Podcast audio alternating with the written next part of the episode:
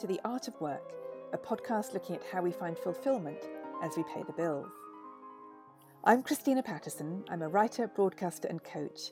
And today I'm thrilled to welcome Chris Barez-Brown, entrepreneur, author, and founder of Upping Your Elvis, a business that aims to help people find more energy and fun at work. Which, of course, makes him the perfect guest for this podcast. Chris has worked with companies ranging from Coca Cola to Citibank and Nike. His books include How to Have Kick Ass Ideas, Shine How to Survive and Thrive at Work, and Free Love Your Work, Love Your Life. His new book is called Upping Your Elvis, and we've got two copies to give away. You can find out how at the end of our conversation. In this podcast, he talks about how we can find more joy at work and what to do if you hate your job. Great. Well, uh, welcome to The Art of Work, Chris. I'm delighted to have you on the podcast. So, who's Elvis around here and what does the question mean? Well, uh, yeah, so my, my business is called Upping Your Elvis, and that was inspired by Bono.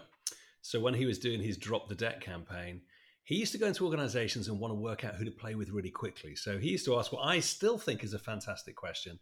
He used to ask, who, So, who's Elvis around here? Now, when you ask that question, anyone can answer it because what you're really asking is who here's a bit of a brand, a bit of a maverick, they get stuff done, they, they break the rules, they've got loads of energy about them, and they love their lives. And I fundamentally believe that business needs more Elvis now than ever. I also know we have a lot more Elvis that we can bring. So, you know, that's what we do. Um, you know, as an organization, we help organizations, you know, bring out the energy in their people so that every day counts very concise answer given that that's your entire business and career for the last decade or so and on i have the, a longer the, version as well christina but yeah, i thought no. i'd just be pithy very good to be pithy. Um, Bono, at one point, when I worked at the Independent for ten years, and right. He came in and guest edited a paper. I have to say, he's a he's a better musician than he is editor because it was really boring. It was all about AIDS. But I remember him strutting around like a god, and there was this buzz in the building because you know Bono's here, Bono's here, all very exciting. Proper um, rock and roll, isn't it? Pro- proper rock and roll. Proper rock and roll, exactly. So your new book called Upping Your Elvis is partly partly a summary of insights from your previous books. What made you decide to write it now? So um, my previous books have always been a bit of a whim, to be honest. You know, I've got a bit excited about something and go, "Oh, I'm going to write about that. That could be useful." And um, and I've never actually written about what we do as an organisation. So this time, what I want to do is really summarise our approaches and what we do with clients that we find impact.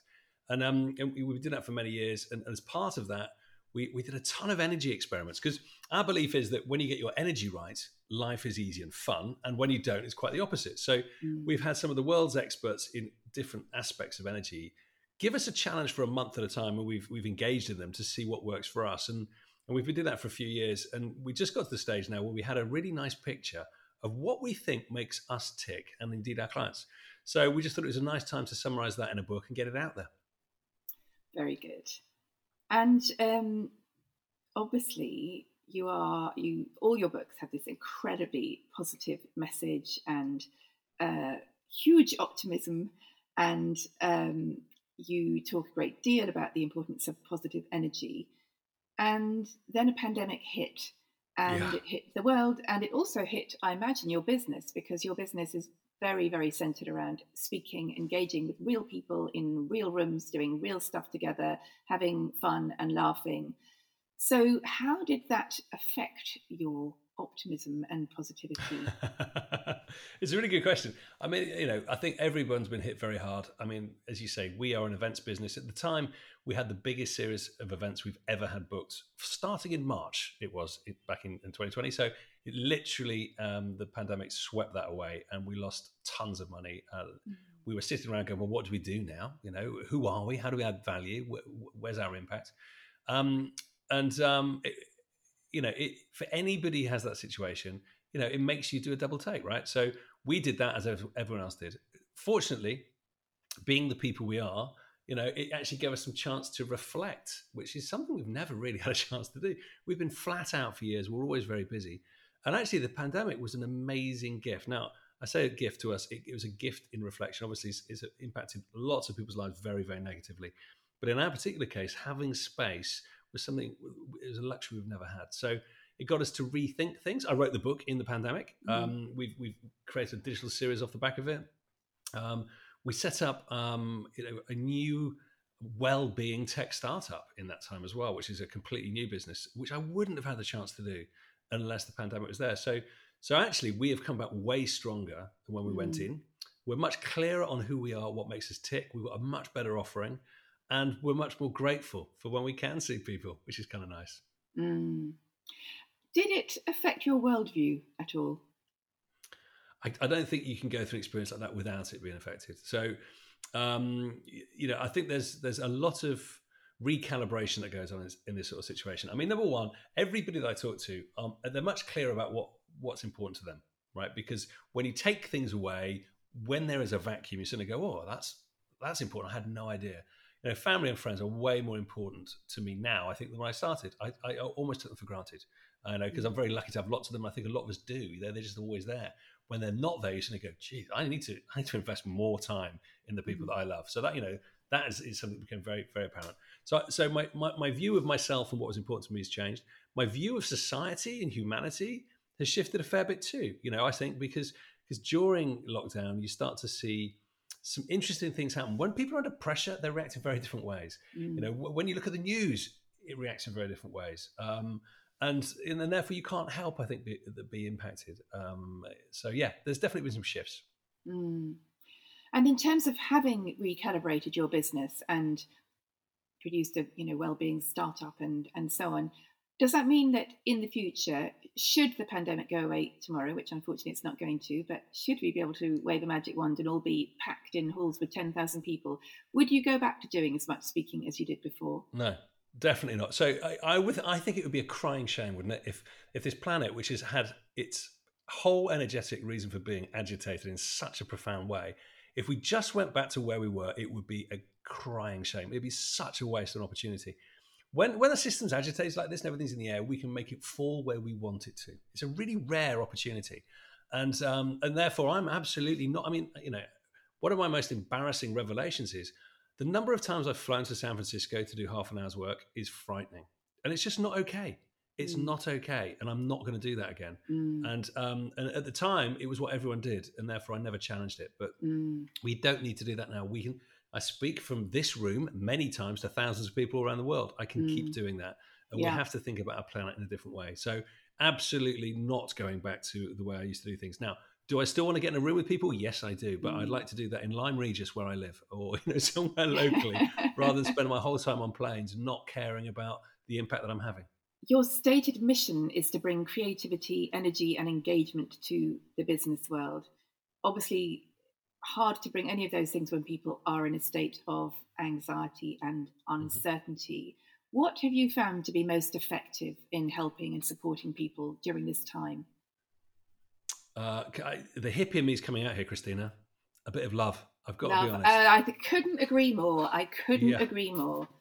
And everyone is crying out for it because we feel isolated, we feel alone, we feel um, incredibly anxious because we don't know who we are, how we add value, what the future looks like. And actually, if there's ever a time for a bit more love in the world, mm. it is mm. now. And um, and I mean that you know, with family and friends. I mean that in business massively. We we spend a hell of a lot of time with organisations. I just ran a three day workshop for one of the biggest companies in the world, senior senior leaders, and I spent a hell of a lot of time getting them together, just saying, "Hey, this is what I love about you. By the way, I really mm. appreciate it." And the difference it makes on people's whole energetic demeanor is yes. massive because we need it. And, and, and we need it for our own self confidence and our self esteem. We need it because, you know, ultimately we're not designed for business. You know, we're, we're designed to be hunter gatherers. Our design is well, well um, honed to do that. We, we, spent two million years as a, as a hunter gatherer. Until 12,000 years ago, we were all hunter gatherers. Mm. Um, business is a very recent construct. And you know, we, we we we spend all our time trying to make ourselves fit business, and I think we need to make business fit us better. Um, and, and one of the things that we know about our design is that we need to belong. You know, as as hunter gatherers, we lived in tribes because it gave us more chance to survive. You know, it, we, we got support and protection, and now our tribe is our business. And if we don't feel like we belong there, we don't have meaningful relationships and great relational energy. It, it, is a massive void, a huge vacuum in our lives. And therefore, one way to fill that gap is to get more love happening. And it is bizarre how that's not on people's agendas because for yeah. me that's what every day should be about it's so interesting i've recently trained as a coach and uh, ah. the training was all online but what was really extraordinary was how how close the bonds we forged were it was over five months and even though we've only met recently not all of us actually it was we you know we really felt very close to each other and one of the things that that sort of built that sense was we had to do an exercise where we had to tell a story from childhood and everybody had to respond by saying positive things it revealed about you and your well-view. I mean, at that point, we barely knew each other, and it was just one story. And being bombarded by all this positive energy and love, it was really very moving. Actually, some people were moved to tears. It was extraordinary. Yeah. Yeah no, absolutely. Well, you know, it, it, it, touches us in a profound and deep way, and we don't get a lot of it, and therefore we often react quite strongly when it happens, which is great. I mean, I, I'm a huge fan of emotion. Another thing we don't have enough of, you know, in business. You know, emotion fuels brilliant work, and it helps mm. us, you know, make every day a bit more technicolor, and we should embrace that. So, what a great thing to do, you know, mm. in lockdown to, to qualify as a coach. But also, one of the learnings that you got from there is that you can do incredibly profound work remotely. Absolutely. You know, we don't need to be in a room together. Now, I like to be in a room because there is something a little bit magical about it, and I will always want to do a bit of that. But let's not make that as an excuse, you know, because actually, I've done some of the best work in my life remotely in the last 18 months, and I will continue mm. to do so because actually there are some advantages from actually working in a digital world. So, uh, so you know, I, I like a little bit of both, obviously, because it's the mix that makes life fun.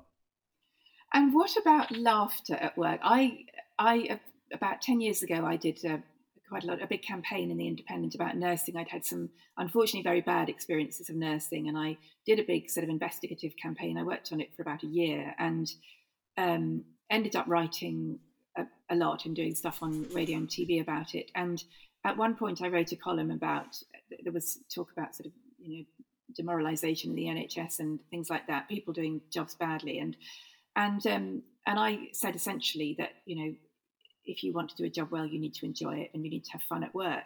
And then, to my absolute surprise stroke horror, the chief exec of Surrey County Council got in touch and said, Oh, could you give a talk to our senior managers about how to have fun at work? And I thought, Oh, I have absolutely no idea how to tell senior managers at Surrey County Council how to have fun at work. And it all turned, you know, I sort of thought, Oh my God, it's going to turn into David Brent, you know, kind of strutting around. So it's very, very, it's very hard uh, to, because it's so people's sense of humor and energy is all so different.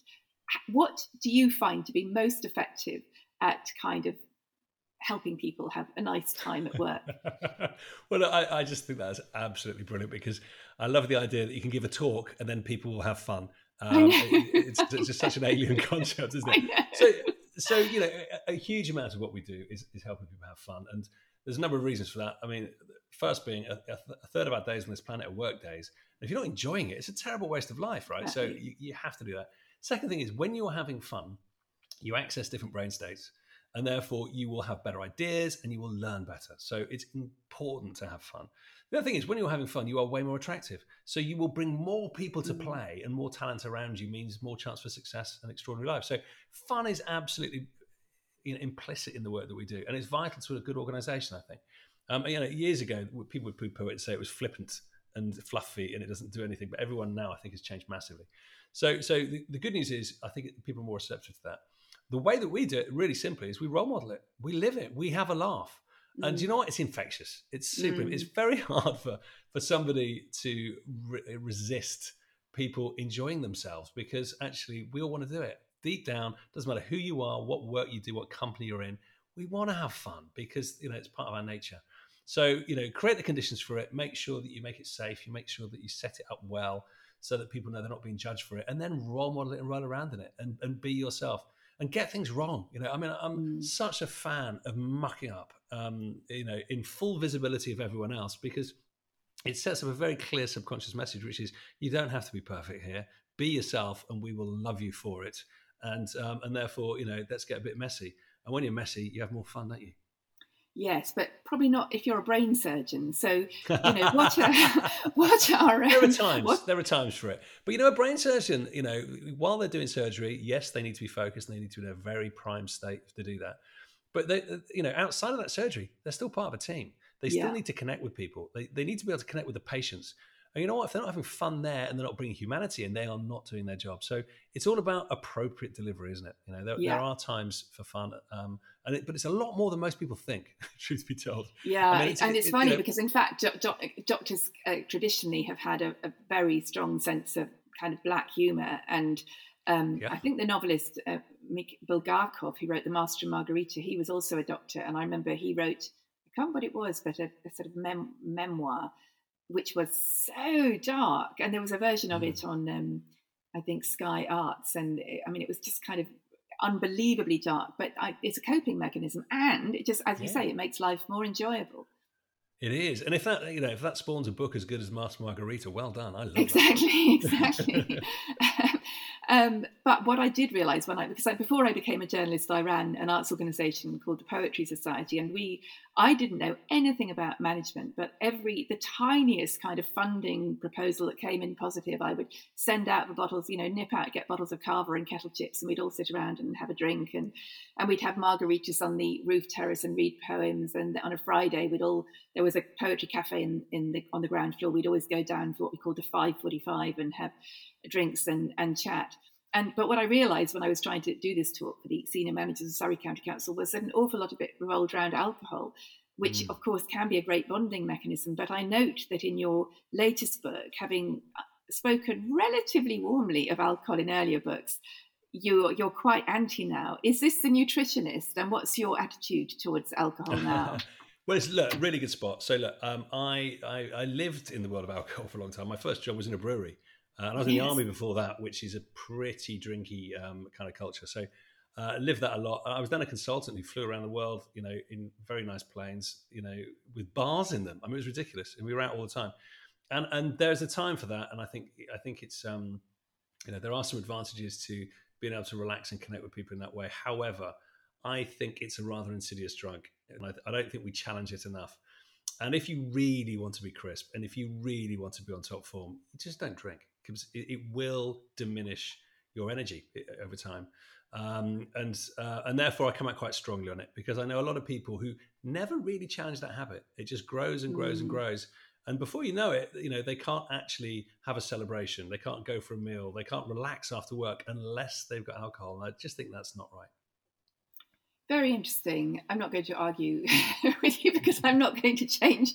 I mean, you know, we, we'll have to make our own decisions about these things. I think the other sure. thing that features here is about what gives you joy, isn't it? Yeah. And um, and for me, delicious wine gives me great joy. So I'm not going to I'm not personally going to give it up, but I absolutely take your point about how it and, can. And, and me too, Christina. By the way, I have a cellar full of delicious wine, and I do drink mm. it, just not every day. That's mm. the thing. Yeah. Right, right, yeah, yeah.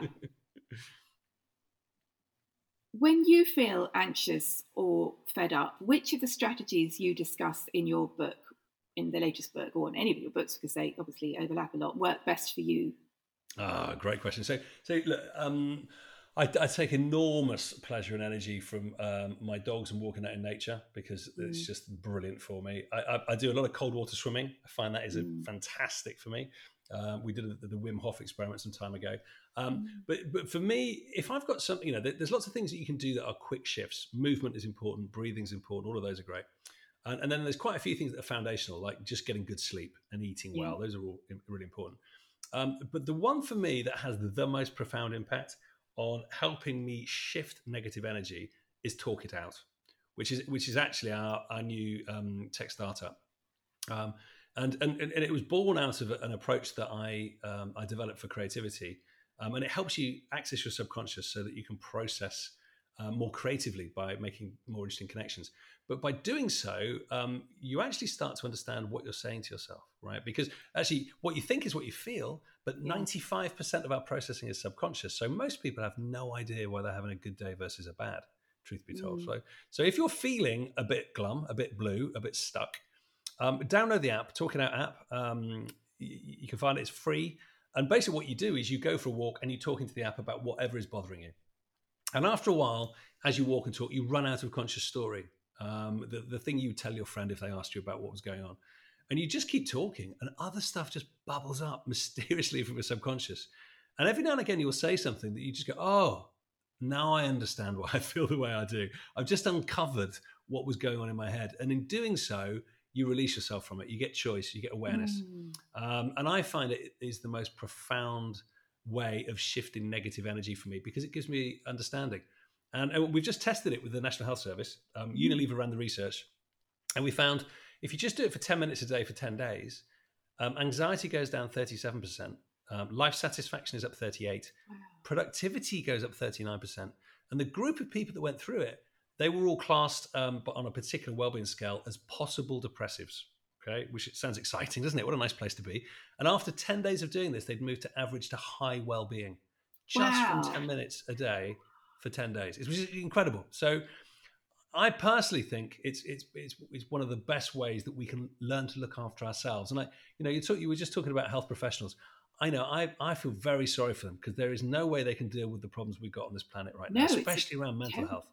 And it's getting worse and worse. Yeah. And unless we learn to look after ourselves, mm. that's just going to get even more exaggerated, you know. And we therefore, you know, we've put Talk It out there. We, our mission is to get it to everyone on this planet for free, so that we can hopefully, you know, get ourselves and our heads straight without having to lean more on the services.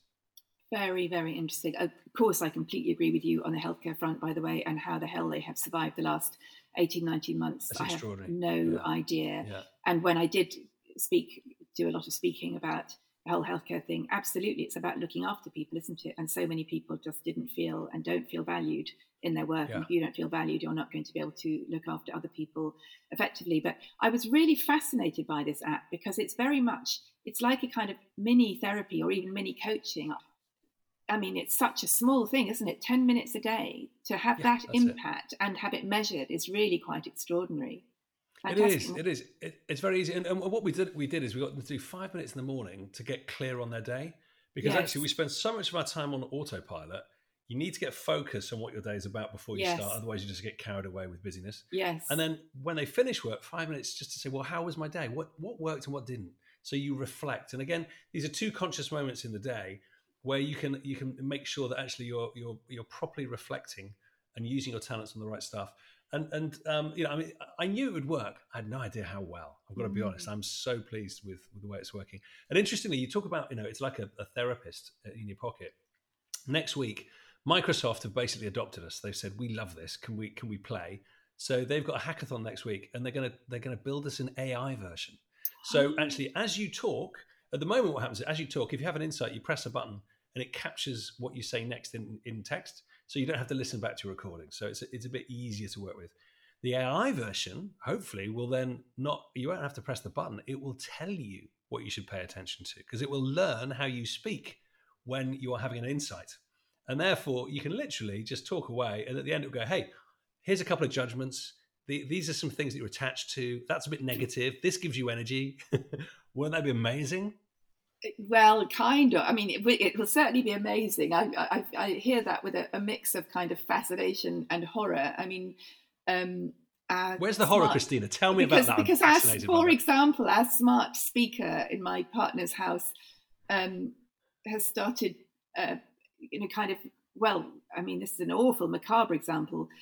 After my brother died, um, I was choosing uh, music for his funeral, which of course was terrible and sure. then um, it started, you know, kind of randomly playing me playlists of requiems and so on, which was really oh, quite yeah, unwelcome. Yeah, yeah. So, well, well, look, Christina, rest assured, the data that goes on your phone on Talk It Out stays on your phone and disappears after 30 days. It oh, goes okay. nowhere. There is no marketing. There is no okay. analysis from anybody else. It's purely yours. Because, it, and the reason being is that if you are going to talk about your life, you need to know you're safe right? Yeah, because exactly. there's no way you will be honest if you think someone's listening in. You'll filter mm. yourself, and therefore the whole thing will not work. So it's designed to be totally safe and totally yours. Mm. You will mm. never have anything like that happen. We're talking about because the whole ethos of it is about helping you. Well, that's very interesting. And tell me, Chris, have you ever truly hated a job? have I truly hated? Do you know what? Um, there are some jobs I've obviously found a lot more difficult than others and, and less energetically aligned to who I am. Um, I, I, do have a belief, which is there's no such thing as a perfect job. You know, oh, it, it, clearly, yeah. it, they don't exist. I mean, I mm. know people that own breweries and are fashion photographers and are, are airline pilots, and there's always a downside with every job. The question yeah. is how much downside versus good. Exactly. And you know, I've had some that are a bit a bit more down than others. You know, I I've spent you know a year of my life selling beer to working men's clubs in the evenings. You know, full of cigarette smoke and everyone drunk, and really not being interested in me and what I had to offer. And that's a laborious job for me. That was. I mean, I learned a lot. Actually, I learned a lot about people and how to get on but you know it wasn't my energetic connect because that's not the environment I want to live in, right? Um, mm. So so some are harder than others. Um, you know, there were times in the army I was going, why am I here? You know, at 16, this is ridiculous. But there was always some upsides, and I think you know our job is all about how do we how do we we craft our careers to fit us better, you know, and that's that's what I'm into. And I've and as time's gone on, I've got much clearer about what that crafting looks like. What do I need to get my energy right so I can do great work? And what am I good at? because I think when we're young, we spend a lot of time trying to do everything.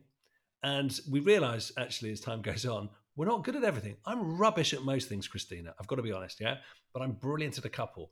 I just make sure I spend most of my time doing those things. And then life's a lot easier. See, it's very interesting because you're you you talk a lot about essentially the kind of building a portfolio life and and the world you largely operate in is business, I think. And my sense is that in the business world, there is slightly more flexibility as long as you hit the bottom line or grow the bottom line. Then there is a, an increasing sense that how you do that matters less. But I don't think that's the case in the same way in vast areas of, for example, the public sector. What advice do you, what approach do you take? I don't, I know you don't, well, I don't know if you do work in those areas at all. Though you just mentioned the NHS app, so clearly, you know, there is yeah. presumably do some work in those areas. How do you approach? Because it's a very different mindset, often managerial mindset. How do you encourage people to cope with that? Because if, for example, I know masses of people who are kind of not masses, but quite a few people who are academics or doctors or teachers they, they really have very little choice about how they do their work. They fundamentally like their work. They hate the bollocks that surrounds it. Now, obviously, most jobs have bollocks. You know, that's the deal. You know, I'm yeah. freelance and I've got I can spend all day every day replying to emails, and that's bollocky because I hate admin. Yeah. I hate email. I hate all of that stuff. Um, yeah. And sometimes I don't do any writing, and that's what I really like. So it's um, yeah. So how do you, how do we tackle that? How do you tackle that? Yeah, look. So I mean, I think there's a certain philosophy behind it that um, that I like, which is it's all down to you and your choice, right? There's a mm. million ways to make money. If you've chosen that job, it's your choice, yes. and therefore, you know, don't don't then moan about it and be a victim because yeah. you know otherwise you shouldn't be there. Yeah. If if you have decided to be there, then make it work for you. Mm. And, and, and ultimately, we do have. Um, it doesn't matter what job you do. There's there's an element of autonomy, you know, in any job. And it might just be the way you smile, the way you show up, the way you interact with others, but you can do it your way. And I'd focus on those bits and grow them over time. Yeah. And and and in any environment, um, you know, whether it's it's government or whether it's you know business, you know, we have to push a little bit to get the space we need to live the life the way that we want to and use our energy in the right way.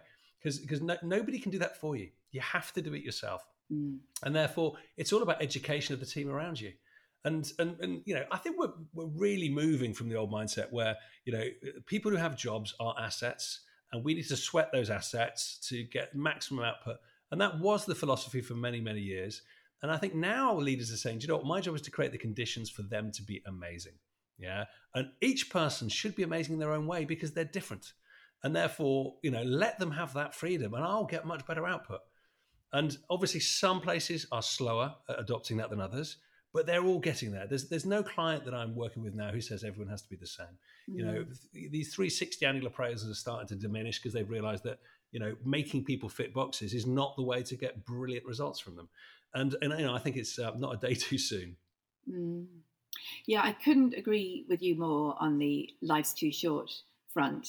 And in fact, when I did do the nursing stuff, I I I think I, I did a middle film for the one show, and I think at the end of it, I said something like, if you can't if you can't do it do something else you know because yeah. you, you, the last thing you should be doing is looking after other people if you hate your job because your your sort of yeah. bitterness of it will uh, shine through but i also intensely where it's very very hard work to look on, after other people but i do think a lot of people do moan about their jobs and you do want to shake them and say look you know life is short wake up you know sort it out but it's easy for people to feel trapped how do you kind of shake up their mindset if people really, you know, for example, university sector at the moment is really according to many people, really awful. They kind of turned themselves into big but extremely ineffective businesses, and they've yeah. lost all their clients, and they're kind of punishing the staff by sacking them and things like that. It's really quite unpleasant.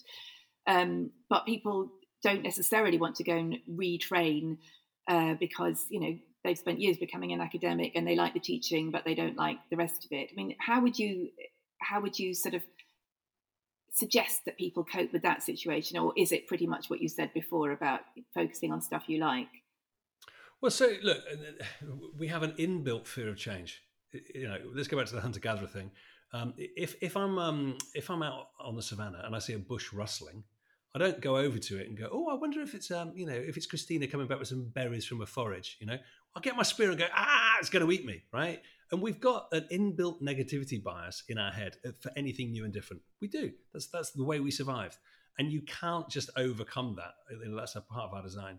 So what you need to do is just understand that every time you think about changing your job or your career or you know going for something new, your your head's going to go, "Don't do it. It's going to eat you." That's that's mm. that's the reality, right? Now, what I do know through years of experience of, of doing this with with thousands of people is the fears are never the reality. You know, we we we, we have this amazing dark picture in our head about what's going to happen because um, we want to create a fight, flight, freeze response in, in, danger, and therefore we we catastrophize things. We make things worse and darker and more dangerous than they actually are. And, and my belief is this: if, if you actually had some experiments out there of you trying new things out, then actually you'll find it's not that bad. Yeah. And, and and for me, careers are it's like shopping for clothes. You know, you look in a window, you go, oh, that's amazing. Then you feel the material, you go, oh, that's fantastic. You put it on and go, oh, that sucks. That looks awful on me. But you have to try a few things on, right? And mm. you can only try it on by doing it. Mm. You can't career shop intellectually. It just doesn't work because there's a uniqueness about the place and the people you work with and the work that you do and the support you get. And therefore, you just got to try stuff out. So, my advice to anyone who feels like they are not doing what they want to do, if they can't craft their job into one that they want and they can't, you know, work around the edges to make it fit them better, go and experiment, try some stuff on. Because you know what? Life flies by fast enough and you don't want to waste your time. I mean, when I set up my first business, you know, which was what, 12, 13 years ago, I, I you know, I was really worried about how things would go, as everyone is when they start off. Within a month, I was going, why didn't I do this years before? Mm. This is mm. fantastic. The freedom, the autonomy. You know, yes, there's a risk because you don't know what you're making every month, but you know what? I much prefer that to be able to do exactly what I want to do. And, you know, you have to have that mindset. And it's mm. not for everyone, by the way, Christina. All right, it's not. I'm not. I'm not suggesting that everyone should rush off and set up their own business or, or you know, gallivant around the world trying to learn who they are. Because some people like security and mm. they like stability, and it's really important to their well-being. So it's not for everyone. But if you're one of those people who've got an itch, like I do all the time, you've got to do something with it. Otherwise, it gnaws away. What's a fuck it fund?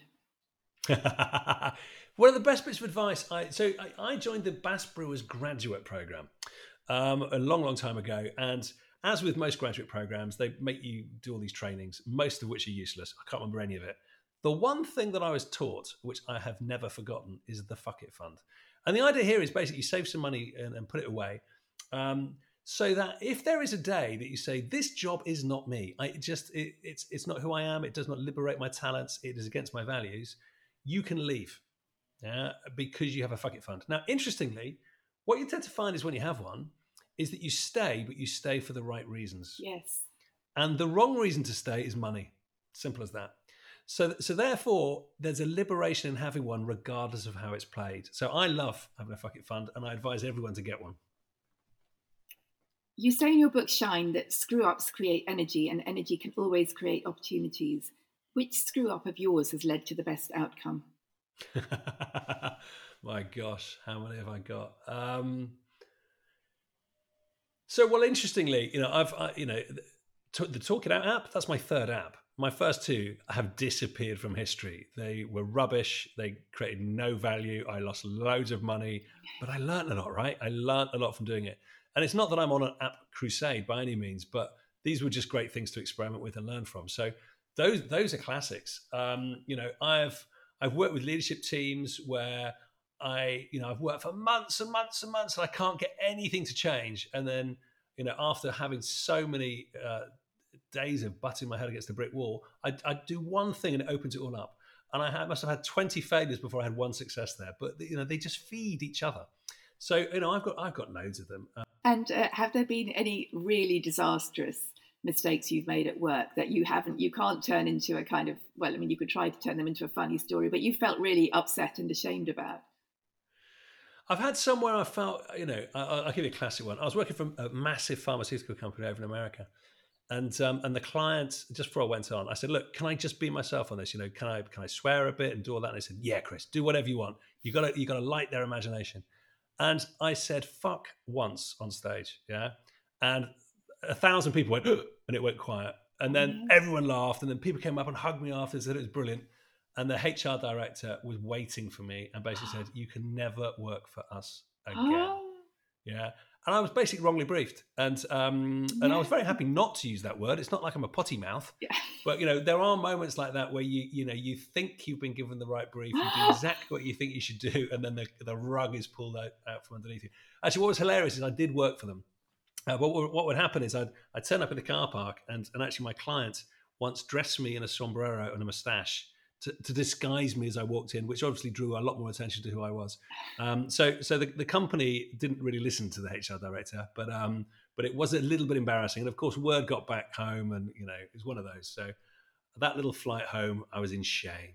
Shame, shame, shame. But anyway, I giggle about it now. it's a horrible, it's a horrible feeling. I once did um, I was asked to present a workshop for a sort of friend, and oh my god, I'm normally I couldn't do it in my way. I was trying to do it in their way, and it was an oh, absolute disaster. Worked. I've never done that before, and it was an absolute disaster. And then at the, at the end of it, um, there were feedback forms, and I had to sit with the organizer and go through these feedback forms, which were hugely negative. It was absolutely excruciating. I just went home kind of marinating in shame. It was just. Well, really you know, it, but it's interesting when you do that. So I, I, I did a big um, speech once for the Ritz Carlton, and it was all their GMs from all around the world. It was in San Francisco uh, in those days when I used to fly everywhere, and they said, "Look, you, we want you to do the keynote, but you have to wear a suit and tie." I'm going, I, I don't wear suit and ties. I mean, you know, I'm a big hippie. That's not what I do. So, well, our GMs all wear suit and ties. They're immaculate. It's all part of our brand. You have to do it. And I stood, I stood on stage wearing this suit and tie. I don't know why I agreed and it felt like an out of body experience. I was somebody else. It's the most awful gig I've ever done. They, they liked it, but I was like, that was not me. I just mm. lost all my flair. So, you know, I have learnt, you know, be careful of those briefs where you try and have to bend to be somebody else because you'll always do a rubbish job comparison to being you, I think. Yeah. Being you is a big theme of your work. And I think I've always pretty much been me in a work situation. But then, I mean, some of us are just really not very good at lying or pretending to be someone else, and I'm yeah. terrible at it. But some people quite like to have a kind of professional self that's, you know, doesn't reveal their full personality. What would you say to them? I mean, uh, presumably it's okay for them to just be that version of themselves. And some people like to leave their private lives at home and all of that stuff. Yeah, well, look, if people choose to do that, great. I, I personally find it exhausting to try and pretend to be somebody else because your energies are not aligned. You know, you're, you're, you're taking on this role, putting on a mask, so it's exhausting. Um, I also think you're not particularly engaging with the people around you because the mm. authenticity isn't there. And if I can't see who you are, how can I connect with you? So there are people that do that. I would strongly advise against it because you know you're going to die young and you're not going to have many friends. So you know, be you is my advice. And, and, and, there are places where people do take on personas, and you, you, see it all the time. And over time, they kind of become that persona. So we adapt yeah. our behavior so we belong. So always, always, doesn't matter who you are, you will be slightly different at work. The mm. question is do you change your behavior just enough to belong, but stay special and unique to who you are, or do you lose that uniqueness? And a lot of my work is about making sure they refresh that uniqueness and reconnect with really what makes them shine brightly you talk a lot about the importance of the North Star. What is a North Star and how do we find it? yeah, so actually, I haven't written about the North Star for a while, I, I, and I do talk more about meaning and purpose now, um, which is basically where we get our energy from in our lives and our work. Mm. And um, and for me, this is a facet of, of you know the energy that we need to do amazing things. Because you know, I, I think about energy as physical, mental, emotional, and spiritual, and a lot of our spiritual energy comes from this meaning and purpose. Um, and and you know, we we all need to find some type of meaning in the work we do to do great stuff. We all need that because it fuels amazing work and it keeps us getting out of bed every day, going, actually, my my efforts today are worthwhile. Mm. And you know, those days when you know you finish work and people say, "How was today?" and you go, "I've got no idea." I mean, you're flat. You, you don't feel as if you had that boost. When you come home and say, I've achieved something that is really important to me, it's a completely different world. You know, you've got a big smile on your face and you are reset for the next day. And, and we need that. We just need it. And, and, and I think 10 years ago, no one was spending any time thinking about it. And now it's all people are thinking about, which is, which is fantastic. Mm. I mean, Unilever have trained 40,000 people in connecting up their personal purpose to the, the purpose of the company. I, have done the same thing with GSK Consumer Health recently. And and, and when people do that, a light goes on that's very different, you know, because they realize that actually, yes, they benefit the business, but in doing so, they are living the life they want to live. And is there any part of you that feels, as a journalist might, slightly cynical about the corporate world aligning people's personal purpose with their yeah, look, it all comes down to, to, the way it's executed. But yes, mm. I mean, you could easily be cynical about it, couldn't you? Because oh, here's another way we can make more money. You know, ultimately, mm. it could be where you're going.